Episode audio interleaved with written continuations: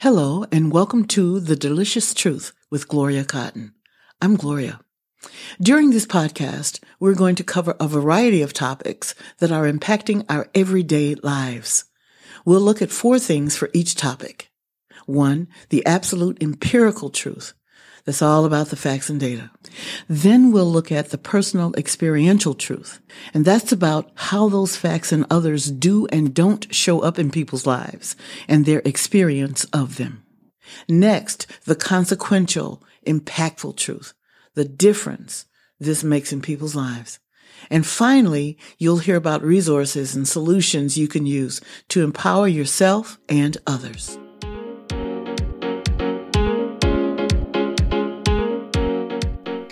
Hello, and welcome back to The Delicious Truth. Yeah, I'm Gloria. On this episode, we're going to be talking about the messages that we give to ourselves and others, the early messages that we receive, even the messages before we're born, and how it impacts how we show up and think about ourselves. Um, as we are adults and as we are children. That's what we're going to be talking about today. And what can you do about it? So this is building on our sessions this year, uh, in this season rather, where we're talking about the I am approach and being really positive about the things that you are saying to acknowledge you and your brilliance and your purpose for being on the planet. Okay? So we're going to continue on with that. Do you know that in some cultures, particularly indigenous cultures. And this still goes on, I think is fascinating. While the mother is pregnant, she and the family and even the, the community begin talking with the child that says of the fetus and they they want to know you know what what's your name I want to give you a name that you are resonating with. And what are you here for? What difference are you making? And how can I support you? I mean, in, in the beginning, they're wanting to understand the dreams and the hopes of this person and setting that person up for success. How about that? I, I often think, you know what, if I had approached my children like that, you know, we might have had some very different responses from them when they were teenagers and in their 20s. And my kids were good, let me tell you right now. But still, I think it might have been easier for them and for their father and me had we just looked more appreciatively at them. You know what? There are songs, and one of my favorite songs is Earth, Wind, and Fire's. Mm-hmm. Y'all need to listen to it if you haven't heard it in a while. You're a shining star no matter who you are. I mean, that is some good stuff. If you're ever feeling down on yourself, that's one of the songs. Let us know what are some of your songs that you listen to to be uplifting. But the thing about that song and the things that we tell ourselves and the mindset that I'm asking you to approach this is, and I saw this little Instagram post I don't know who said it because the person didn't put their name on it. But here's what they said When I tell you I love you, I don't say it out of habit or to make conversation. I say it to remind you that you are the best thing that ever happened to me. Now, I want you to think about that for a minute. Think about when you are preparing a really festive meal for a number of people, whatever the number is. Largest I ever had was 20 something people. I'll never do that again. But what is it? All the preparation, the months before we actually did it, the shopping, um, setting the table, all of that. These people, it's not like they just rang the doorbell and just dropped in. I was expecting them and I wanted them to feel that they were respectful. Why don't we do that with and for each other? Why don't we do that for ourselves? Sometimes we uh, forget our dreams because other people dream for us and they think this is really going to be what you need to do. And sometimes they can be absolutely right. and sometimes they can be absolutely wrong. And this is why people sometimes are frustrated in their careers, in even the schools and classes that they go to, because they're living somebody else's dream. So, this is about your being in touch with your dream and the people around you who support you, beginning with your family, being supportive of your dream, your purpose also. So, here's a, a mindset that I would like you to consider so that we can set our children up for success and not only our children, people that we are adult folks that we are beginning relationships with. One, my mindset, you are unconditionally welcome. You know what? You're not here by accident. I'm not hoping that you leave with a quickness. I mean, I am really enjoying the fact and anticipating the fact that it is going to be truly delicious, okay? Because you are here. You are unconditionally welcome. I don't care what on the menu we have to change. I don't care what we have to add. I don't care what seating arrangement, whatever. You are unconditionally welcome. The next thing is you are unconditionally loved. You know what? When we agree and when we disagree, whew, I just love you. And sometimes we have to step back in our relationships to say, wait a moment, before I go further down this trail, before I let these words come out of my mouth that might be hurtful or plant the seed of doubt within this person, where they go back and noodle on their own thought wait a moment maybe that wasn't right and and that's a good thing for us to do to question and always push for excellence. That's a good thing. But doing it from fear is one thing. And then doing it because we're focused on improvement, focused on a transition, focused on possibilities, focused on excellence is a whole different thing. Okay, so the first one was, you know what, you're unconditionally welcome. I hear some people say, I love you, and there's nothing you can do about it. That has not really ever worked for me, but if it works for you, boo boo, I think you should use it. But some kind of way, you know, make an arrangement. what I say to my daughter is, You're the greatest daughter in the whole wide world. She reminds me since she was 10, Mom, I'm your only daughter in the whole wide world. and I say, And still, you're my favorite daughter in the whole wide world because you know what? I could be looking at you, Lord have mercy. I just have to deal with this? No. So she's easy to love. So um, I love you. That's it. And then this is sometimes a challenging one. You're unconditionally perfect, physically, emotionally, intellectually. You're perfect. I think about there was a young man, a child. He wrote a lot. His name was Matt something. I cannot remember his name.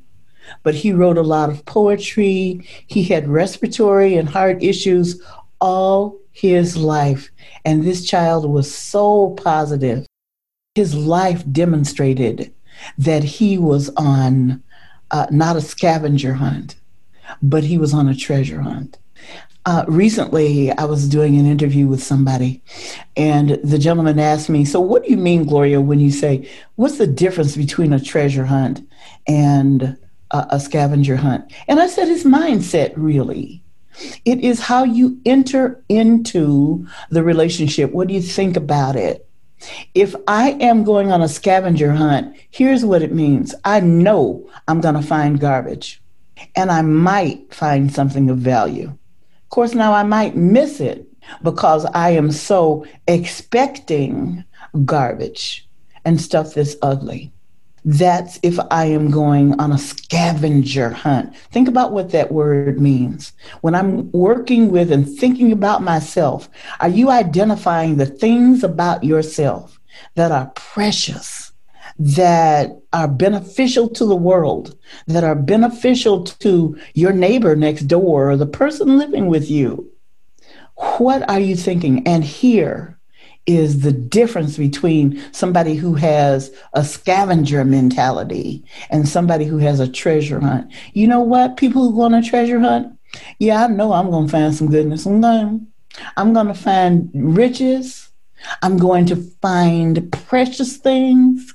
I'm going to find things that value um, other people and other people value things that make a difference positively in the world. And you know what? I may find some garbage along the way, but you know what? I won't just dismiss that garbage. I will look at that garbage and say, where's some goodness in this? I don't want to just throw it out. I want to really, is there a way I can repurpose this? What can I do? Think about if we approached our relationship with ourselves, with ourselves, with our children, with our neighbors, hello, with our coworkers. So the mindset is, you know what? You're unconditionally welcome. You're unconditionally loved. You're unconditionally perfect. Yeah, that's too much for some people. I'm not mad at you. Here, think about this. I'm going on a treasure hunt because I know you got treasure. I just have to discover it. Maybe other people haven't discovered it, but you know what? I am. I am. So, what can we do to set ourselves and others up in order to work with each other so that they feel the embrace psychologically, emotionally of safety when they're with us? One of the things I ask people is help me understand what makes your heart sing. Now, these are grown people I'm talking about. What makes your heart sing? What energizes you? What is it that you would do even if you didn't get paid for it because your doing it is such a gift? Many times people don't know. How about that for a hot mess? People have been programmed so much to other people's music and orchestra that they have totally lost sight of who they are. And they can do great work.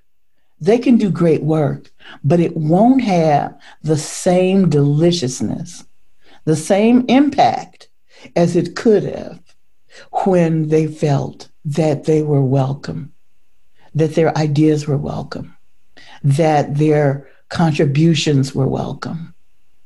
Then, um, what are you most proud of? Given the things that you have done in your life, and y'all know with the I am episode, maybe people have done those things that make their heart sing. Maybe they know who they are, the I am statements. Maybe they haven't a clue. Go back and listen to it if you want to get some more insights into that. But ask them anyway.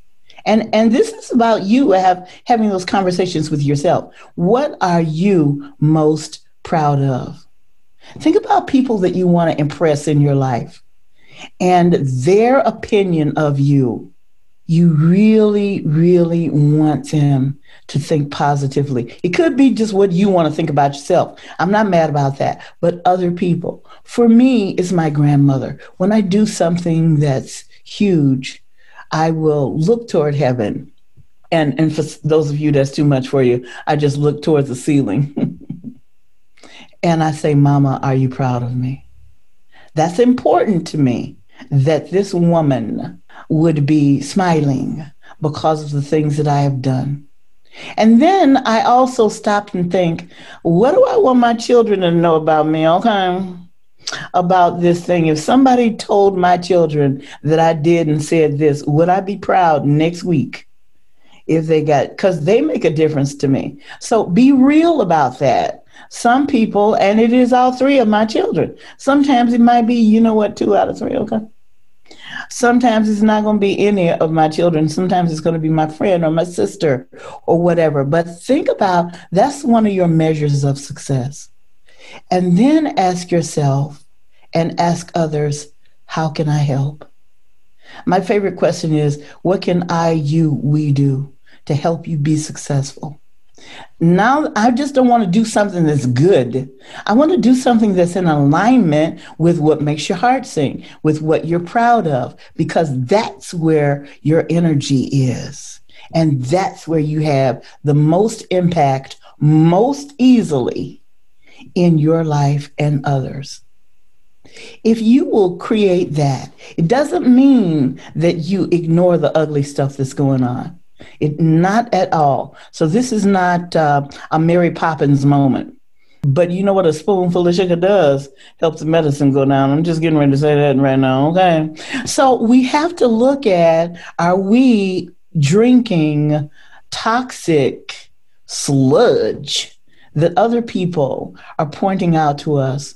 Or are we fueling ourselves, feeding, nourishing ourselves with the energy, words, thoughts of empowerment, of love?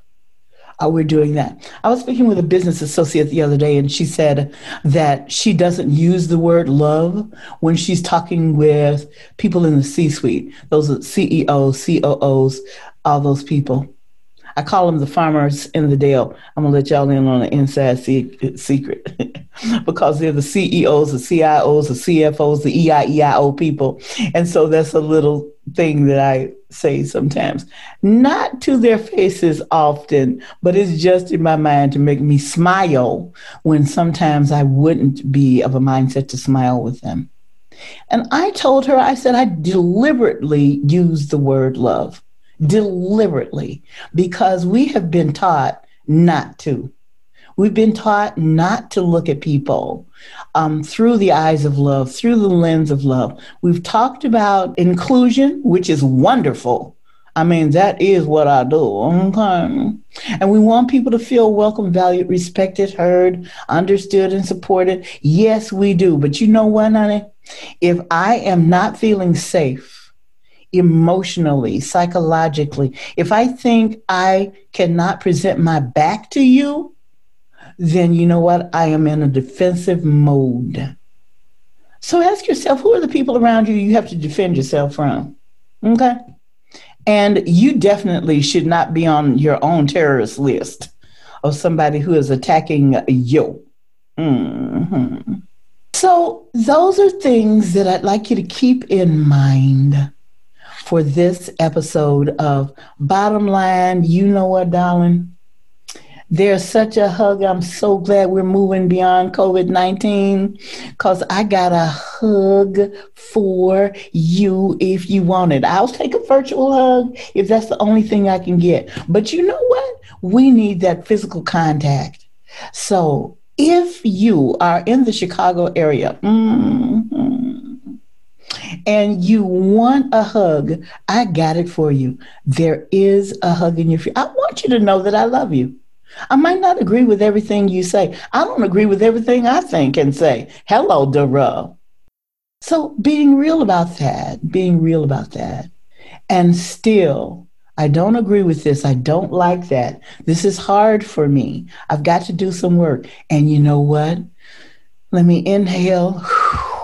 And exhale, hello, and let's get it together because we can do this together. But first, I got to start with me.